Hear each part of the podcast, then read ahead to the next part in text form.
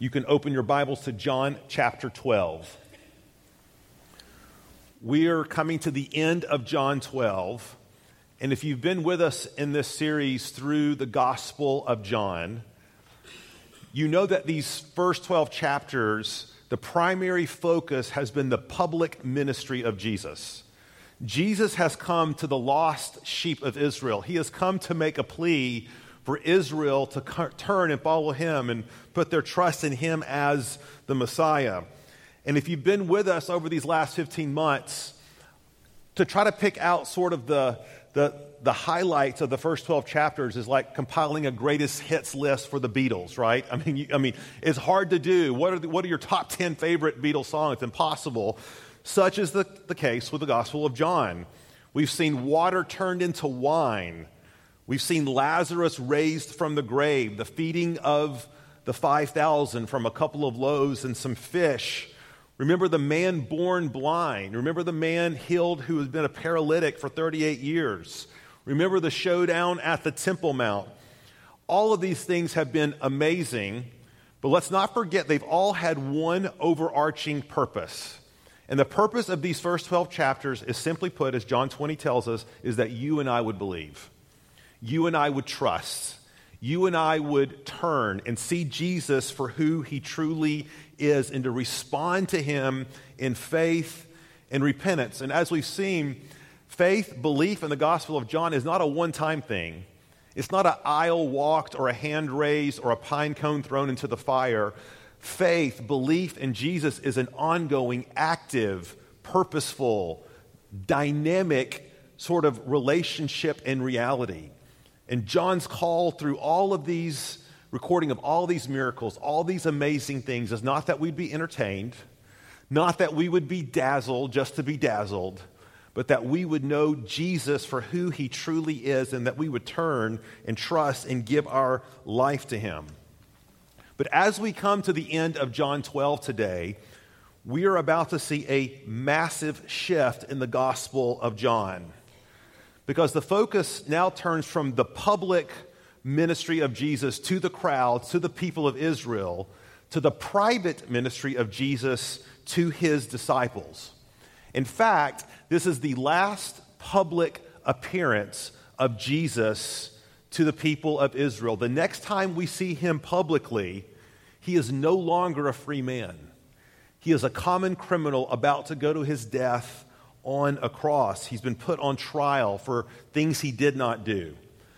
And so here we have in John 12 these last parting words. It's his last public plea to the people of Israel, the people he has come to save, to turn and respond to him.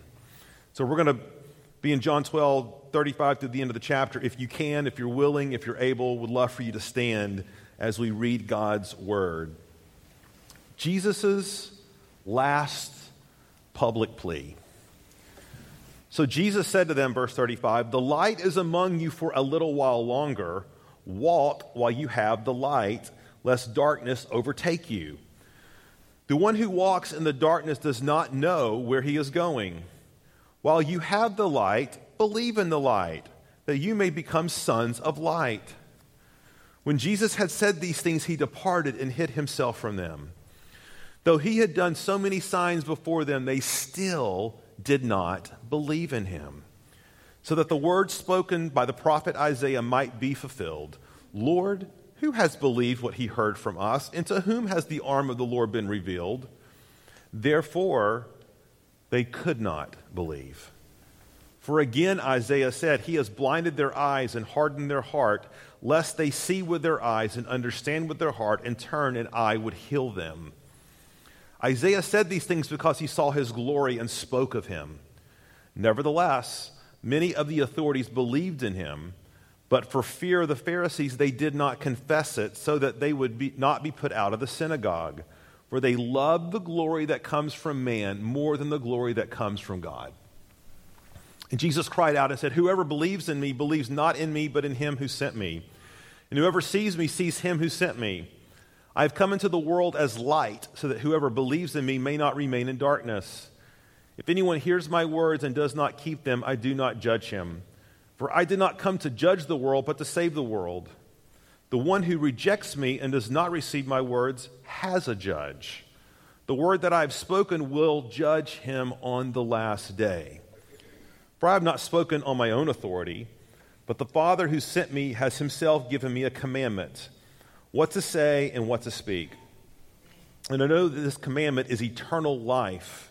What I say, therefore, I say as the Father has told me. Folks, before we pray for this passage and our time, this is a heavy passage. And there's different kinds of messages in Scripture. All of them have their ultimate ends of pointing us to the grace of God through Jesus Christ. But there's different sorts of messages in Scripture. This is a, this is a passage of warning.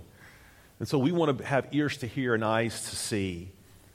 And so, would you pray with me? Would you pray for me? Would you pray for our time? Would you pray that the Holy Spirit would have his way? Lord, um, a tough text, a hard text, but we know, Lord, that, that love sometimes comes in hard forms. So, give us ears to hear. Lord, we believe this passage is for our good. It's for the building up of the body of Christ. It's for our souls. It's for our children. It's for our marriages. It's for our relationships. So, God, Give us grace. Give me grace. Lord, we ask that you would open our hearts to your word. In Jesus' name, amen. You may take your seats. This message is called A Parting Plea for Biblical Faith. And she's running out because it's going to be long, trust me. No, a parting plea for biblical faith. There, there's four, there's kind of four things I see in this text, or, or four kind of movements through the text, and here they are. First of all, there's a pronouncement by Jesus. Then there's a prophetic word from Jesus. There is a profession, and I use that word in quotes, profession. And then finally, there is a plea. So let's look at the pronouncement first in verse 35. When Jesus tells us very plainly, The light is among you for a little while longer. Walk while you have the light, lest the darkness overtake you. While you have the light, Jesus says, believe in the light. Now, we've seen in John, John uses all sorts of really creative, cool metaphors to talk to us about what believing is like. And, and parents, this is great to use with your kids. It's a, it's, they're just such simple but profound word pictures. Remember, John says things like, believing is like drinking. He says, believing is like eating. Believing is like seeing. Believing is like entering. And those all sort of evoke kind of common metaphors in our own mind about what does it mean to believe. And here John uses another one. He says, believing, Christian, is like walking. And John's point here, though, when he talks about walking in the light or following Jesus, is simply this turn and trust in Jesus, and here we go, while you still have time. Turn and trust in Jesus because the window for responding in faith to Jesus is short and it is temporary. And really, to emphasize this point, look at verse 36. And, and this is, again, a little bit of, of John's irony here. He's just given them warning. And then it says, When Jesus had said these things, he departed and hid himself from them. It's over his public ministry is over. For three years, day after day, Jesus had stood up in the courts. He had traveled in Galilee. He had been in Judea. He had been healing, baptizing, proclaiming, teaching, preaching, calling people to faith and repentance. And in the space of one conversation on this Wednesday afternoon of Passion Week, he's done.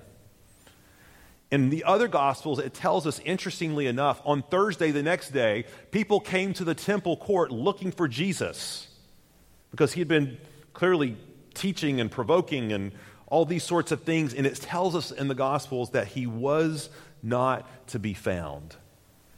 Jesus' public ministry is over. The window of opportunity, at least as it relates to people seeing Jesus, engaging Jesus, hearing from Jesus, responding to the teaching of Jesus, is closed. Saw a movie recently, many of you have seen it, I'm sure, called Everest. It's based upon the book by Jon Krakauer, Into Thin Air. It's the true story of the catastrophe of eight people dying in their attempt to summit the Everest Peak in 1996. You know, 4,000 people have succeeding, succeeded in summiting um, Everest, and there have been about 280 deaths. That's about a 6.5% chance of dying. And so, husbands, don't, don't try this at home, okay? Don't, I've got to go live my dreams, and you have a 6.5% chance. But somebody remind them you have about that much of a chance on Thomasville Road. But nonetheless, okay? Nonetheless. The vast majority of these 280 people who died have done so in what, in what mountaineers call the death zone. This is, the, this is that point on the peak from 26,000 feet to 29,000 feet. And it is at this altitude that the body literally begins to die. See, there, there's only about a third of the oxygen level needed to sustain life. And so, what happens is that mountaineers trudge up, and, and if they stay too long in this dead zone, they, all kinds of bad things happen. Um, high altitude cerebral edema. I don't know what that is, but that sounds really, really bad. Extreme fatigue, loss of coordination, confusion, lack of judgment. People become unconscious. They lose, they lose sort of perspective of where they are. They sit down to rest and they literally freeze right where they are. In fact, you can still go through the, the, the death zone on summit and see many, many, many bodies left there because it's too dangerous to get them down. The point is, if you want to summit Everest, you have the smallest of windows in which to get up and into which to get back down. In fact, you have to get on the trailhead about 1 a.m. From, from, from, the, from the very last um, base camp, Camp 4, because if you delay it all, what will happen is that the temperature will drop so rapidly by the time you get to the summit that you don't have time to get off before you die. And so, this story, it's fascinating. Read the book. Is this group, they were delayed by a storm, but because they had so many competing agendas, and there was a journalist with them and a, an investigative reporter, and they wanted to put their best foot forward, they took chances they shouldn't have taken. They waited too long. They missed their window of opportunity. It's not cool to say this in a postmodern context, but everyone on planet Earth is living in a spiritual death zone. All of us have been given a narrow opportunity to exercise faith. One day, the scripture tells us, we will see Jesus face to face. Faith will become sight. And we look forward to that day. But we don't know when that day is going to come. We don't know when our day is going to come. We have been given a limited, narrow slice of life that the psalmist calls a vapor to turn to him and respond to him. Now, that is certainly relevant for those who might be here this morning who you don't know Christ. You're hearing about the claims of Christ, or maybe you have grown up in the church and you've always had the attitude of, you know, there, Pastor Paul, there, there's plenty of time to get my life sorted out. There, there's, there's plenty of time to repent. There's plenty of time to get things in order. There's plenty of time to, to kind of right the ship. To which Jesus, if John, if they were here this morning, they would tell you, How do you know that? How do you know that? See, these are people that have been preached to every day for three years. And Jesus turns around and walks off, and it is over. Can I, can I also say something to us who are Christians here this morning? This doesn't just apply to non Christians, it applies to Christians, us as well, who know Christ in terms of following Jesus in faithful obedience.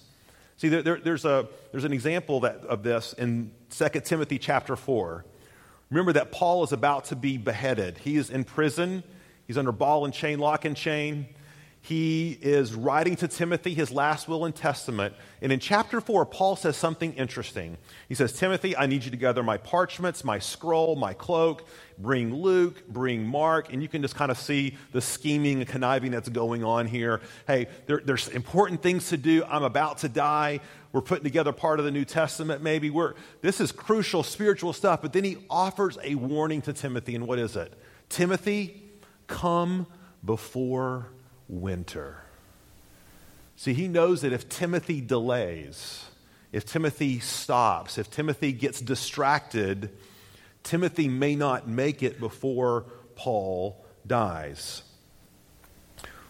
Folks, what window of opportunity is God putting before you today to respond in faith, which you knowingly, willingly have just been putting off?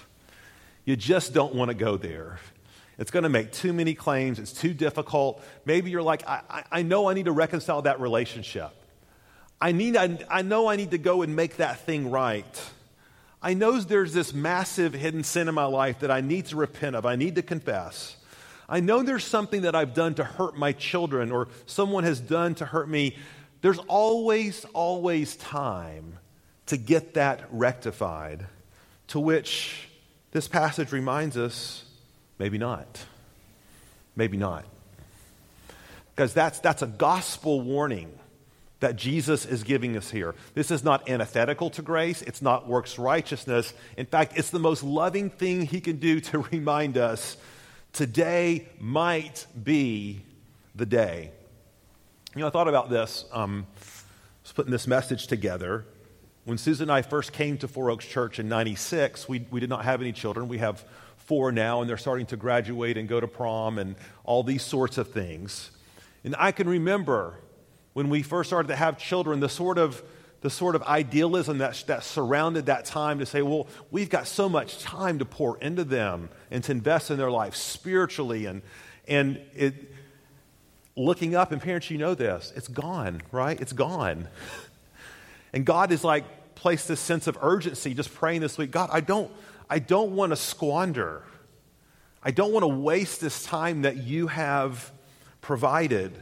And by the way, we see this warning all the time in scripture. Hebrews 3:15 says this, "As it is said today, if you hear his voice, do not harden your hearts as in the rebellion."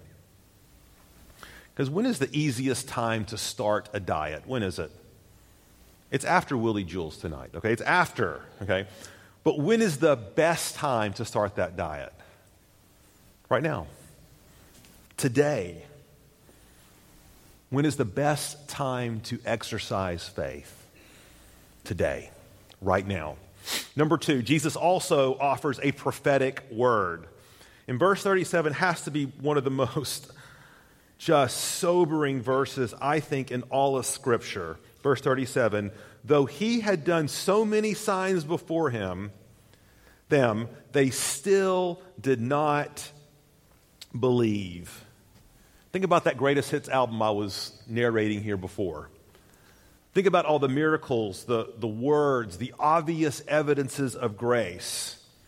But yet it tells us in this passage, as Jesus is turning his back on the crowds and literally exiting stage left, it says they still did not believe. They refused to acknowledge it. And, and you know what this is like, right? It's so exasperating when you feel like you just can't get something through to someone's head, right? I, you, you, feel like, you feel like resorting to the Marty McFly model of ministry, right? Hello, McFly. I mean, wake up. Don't, don't you see what's happening? And again, it's just a reminder to us how deadly unbelief is. See, unbelief is utterly confounding. Unbelief will take the clearest facts of a situation, con- comport them to fit your own wishes and desires, and will lead you into terrible spiritual destruction. You may have heard the name Harry Truman, of course. This is not the former president. This Harry Truman is the homeowner, um, owned a home at the foot of Mount St. Helens in Washington State. Now, you may have been checking the news lately and seeing all the Mount Kilauea in Hawaii exploding. And of course, Steve Curio picks that time to go to, on vacation to Hawaii. He said it didn't, didn't bother him at all. But nonetheless, 1980, you guys remember it when Mount St. Helens erupted. I remember being in Chattanooga in Tennessee. There was ash and there was all sorts of things and crazy looking sunsets. I don't know what it was like here. But what's interesting about this is they knew for some time there was virtually a 100% guarantee that this volcano was going to erupt. In fact, not only did they know it was going to erupt, they knew which path the lava was going to flow. And it so happened that there was a man named Harry Truman, an 80 year old man, born and raised in this house, and they went to warn him because this volcano ash, this, this molten river of lava, was going to come straight to his house and through his home and through his garden bed and his yard if he once this volcano exploded. And they pleaded with him. I said, Mr. Truman, the, the volcano is going to explode, the lava is going to come. Um, his, his kids pleaded with him, his family members pleaded with him, but he would not hear it. He wanted to stay. He could not be convinced of the impending doom that awaited him. So, as the story goes, on May 18th, 1980, Mount St. Helens erupted. The lava flowed right in the projected path of Truman's home. And it was happily ever after, right? No, no, no. On May 18th, 1980, Harry Randall Truman died. He could not let go of his home, even if it meant certain death. Because what is it that you cannot let go of? What is it that I cannot let go of? What is it that, despite all the, the clarity that God has given us, the vision, the direction, the signs, the wonders, we have simply, we, we have simply determined in our hearts, I will not go there. The claims are too much. It's, it's too tough. It's too, um, it's too disruptive to my life. Interestingly, John quotes Isaiah 53 1 in this passage. Look down in verse 38. Now, if you, if you playing along at home, you know this is what we call a suffering servant passage. It's one we read every, every Christmas. It's actually a passage that prophesies prophesies apostasy. It's a warning. Listen to what it says here. Remember how we, how we quote every Christmas, He was despised and rejected by men, we esteemed Him not? That's a prophecy about the people of Israel. And it's coming true right before our very eyes in this passage. Guys, this is why over and over in the book of John, we understand that no evangelistic technique can get past this, that, that, that no persuasion of human will. It's why we hear over and over again that the only remedy to this is God opening eyes. The only remedy to this is, as in John chapter 3, that a man be born again, which means we pray and we pray and we pray and we plead and we plead. And Jesus is pleading here because they would not believe in him. Now, verse 39 takes a pivot, and this is where, let's be honest, it gets unsettling. Because what we see here is that because they would not believe in Jesus, they in turn could not believe in Jesus. Look at verse 39. Therefore, they what? Could not believe. For again, Isaiah said, He has blinded their hearts and our eyes and hardened their heart, lest they see with their eyes and understand with their heart and turn, and I would heal them. Now, let's be honest. That is some that is, those are some tough words. God hardening hearts, God blinding people. Why does God still hold us responsible? What, what is going on here, Pastor Paul? And, and I think we need to spend just a little bit of time unpacking this to understand what John and Jesus and Isaiah are saying here and what they're not saying. Let me tell you, first of all, what I think they're not saying. They're not describing a, a situation where here we are on planet Earth and we're doing everything we should be doing. We're worshiping God. We're seeking Him in faith. Our kids are perfectly behaved. We are, we're, all, we're all seeking after Him. And God, in the midst of that, sort of arbitrarily comes down and begins to say, No belief for you. I'm hardening your heart.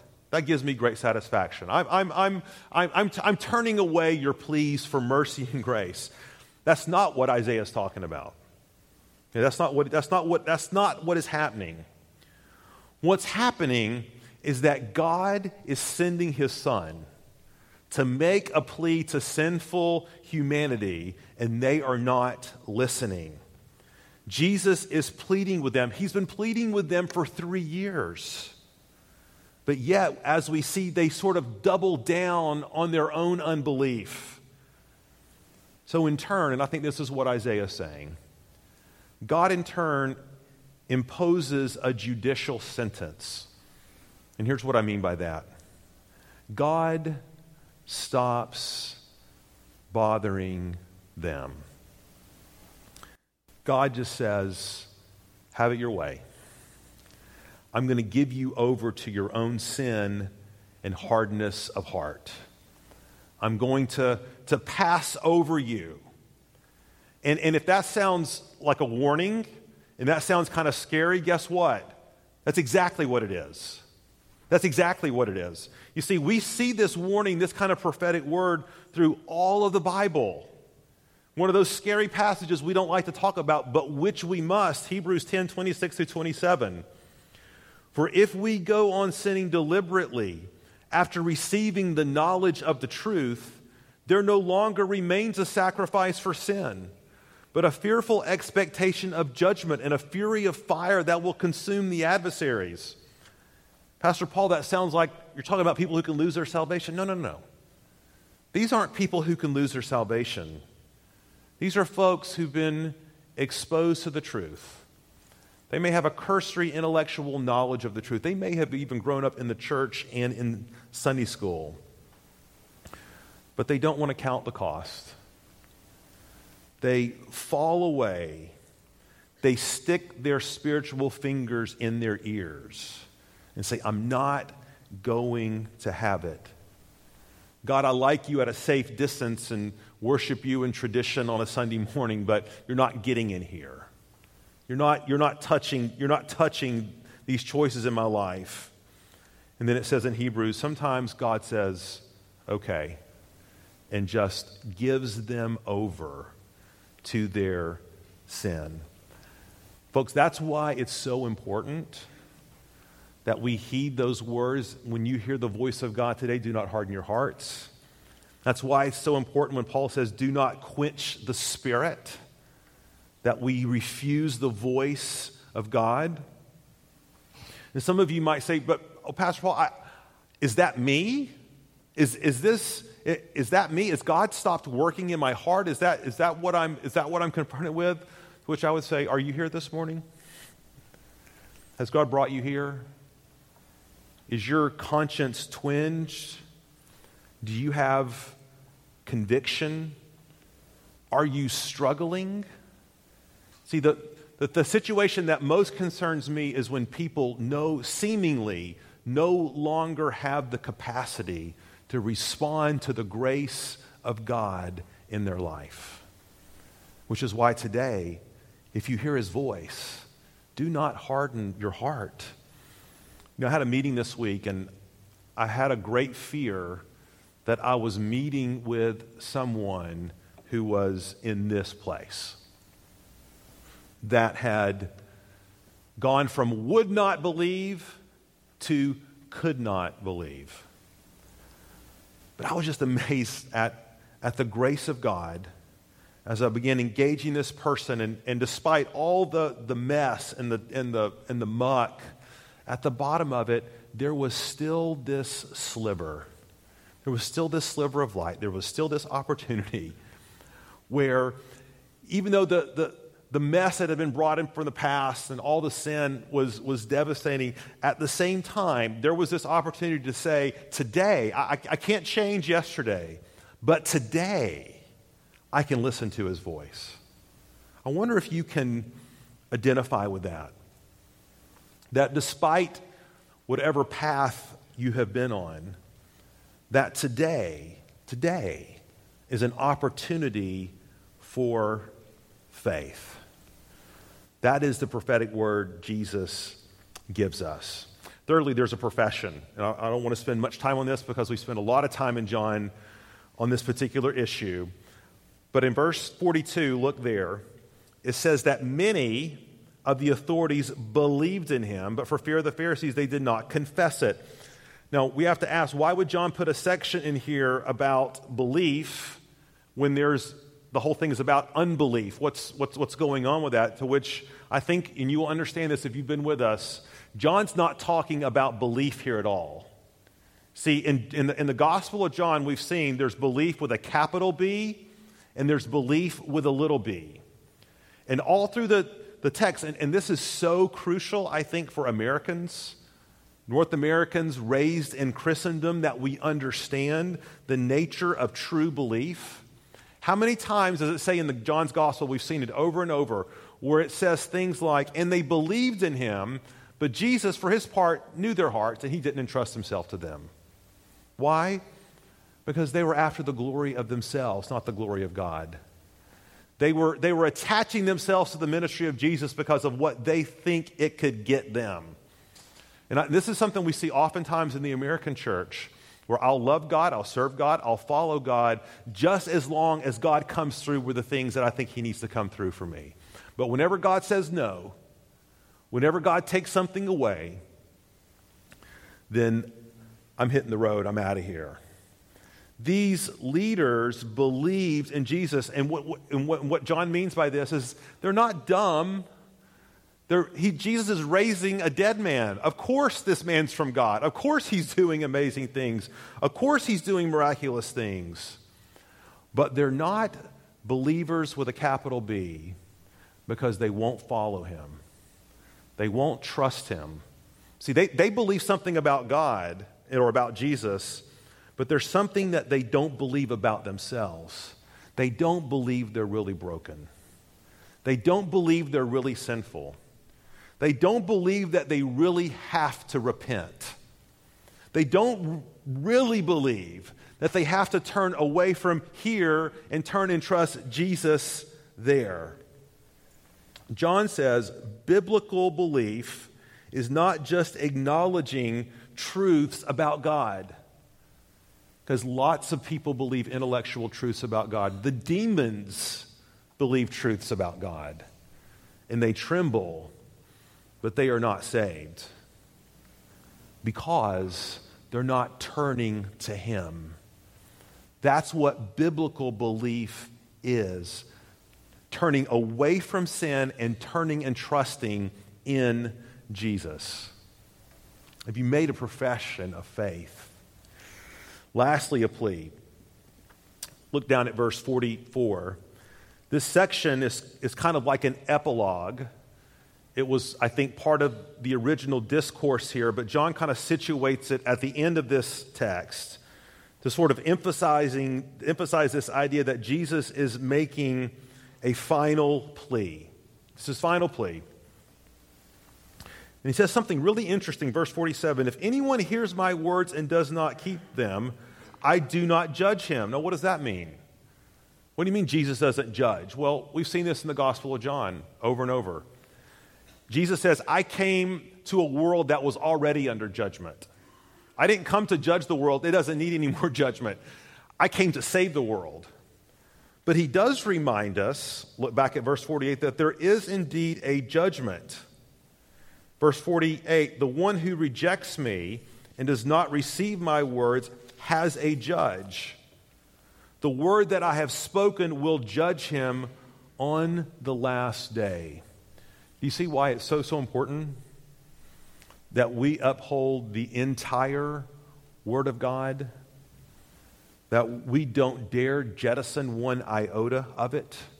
because the Word of God is God speaking to us. I know there's an increasing amount of pressure to jettison, and, and by the way, this isn't coming from outside the church, this is coming from inside the church. There's increasing pressure to jettison the portions of God's words that are no longer palpable for a postmodern palate.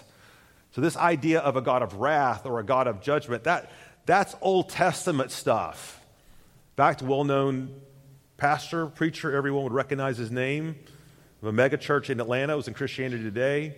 He said, Our main challenge as the postmodern church is to unhitch our faith from the Old Testament, quote unquote. Yet, wrath judgment is an integral and important part of faith. And let me, let me talk about that experientially and theologically. Experientially, don't you, don't you notice who the ones are that most often talk about not needing the wrath of God? Who are those people? People like us. People who are affluent, people who are comfortable, people who, who, who have no threat, domestic or international, really to speak of, who live their lives in mainly insecurity. But who is it across the globe? What Christians across the globe where wrath and judgment resonate? It's those people who, Christians who live in Syria, who've had their entire livelihoods, dwellings, families slaughtered by ISIS and other terrorist groups. It's those who've had their daughters kidnapped and taken as sex slaves and never, ever to be heard from again. You better believe judgment and wrath are experiential realities that they look to to say, Lord, come quickly. Because if there is no judgment, if there is no wrath, there is no peace, there is no justice. There's also an experiential, I'm sorry, a theological reality to this as well. John reminds us of something in John 3:36. He says, "Whoever believes in the Son has eternal life." Now listen to this. Whoever does not obey the Son shall not see life, but the wrath of God remains on him. See, the wrath of God is a problem for all of us. And the, ultimately, what Jesus is telling us is that the wrath of God will either come to rest fundamentally in one of two places. It'll come to rest upon you, or it will come to rest upon his son. Because Jesus was made a propitiation for us that the wrath of God was poured out on him so it would not be poured out on us. Jesus is making a plea here. Someone will bear your wrath, someone will bear my wrath. Who will that be? And Jesus says, That's why I go to the cross. For the joy set before me to bring many sons and daughters to God that's what I am doing for you, and that is my plea. You know, the, the, the real scandal of this passage is not that God gives over sinners to experience the full consequence of their choices. That's not the real scandal here. The real scandal is that our God is a God of great patience who's slow to anger, who's abounding in love, who has given you and I this opportunity today to say, I want to come to the light. I want to trust this man, Jesus. Recognizing, as Paul says in Romans 2, it's the kindness of the Lord that leads us to repentance. His mercies are new today. So today, do not harden your hearts, but listen to his voice. Oaks, who are you and I listening to?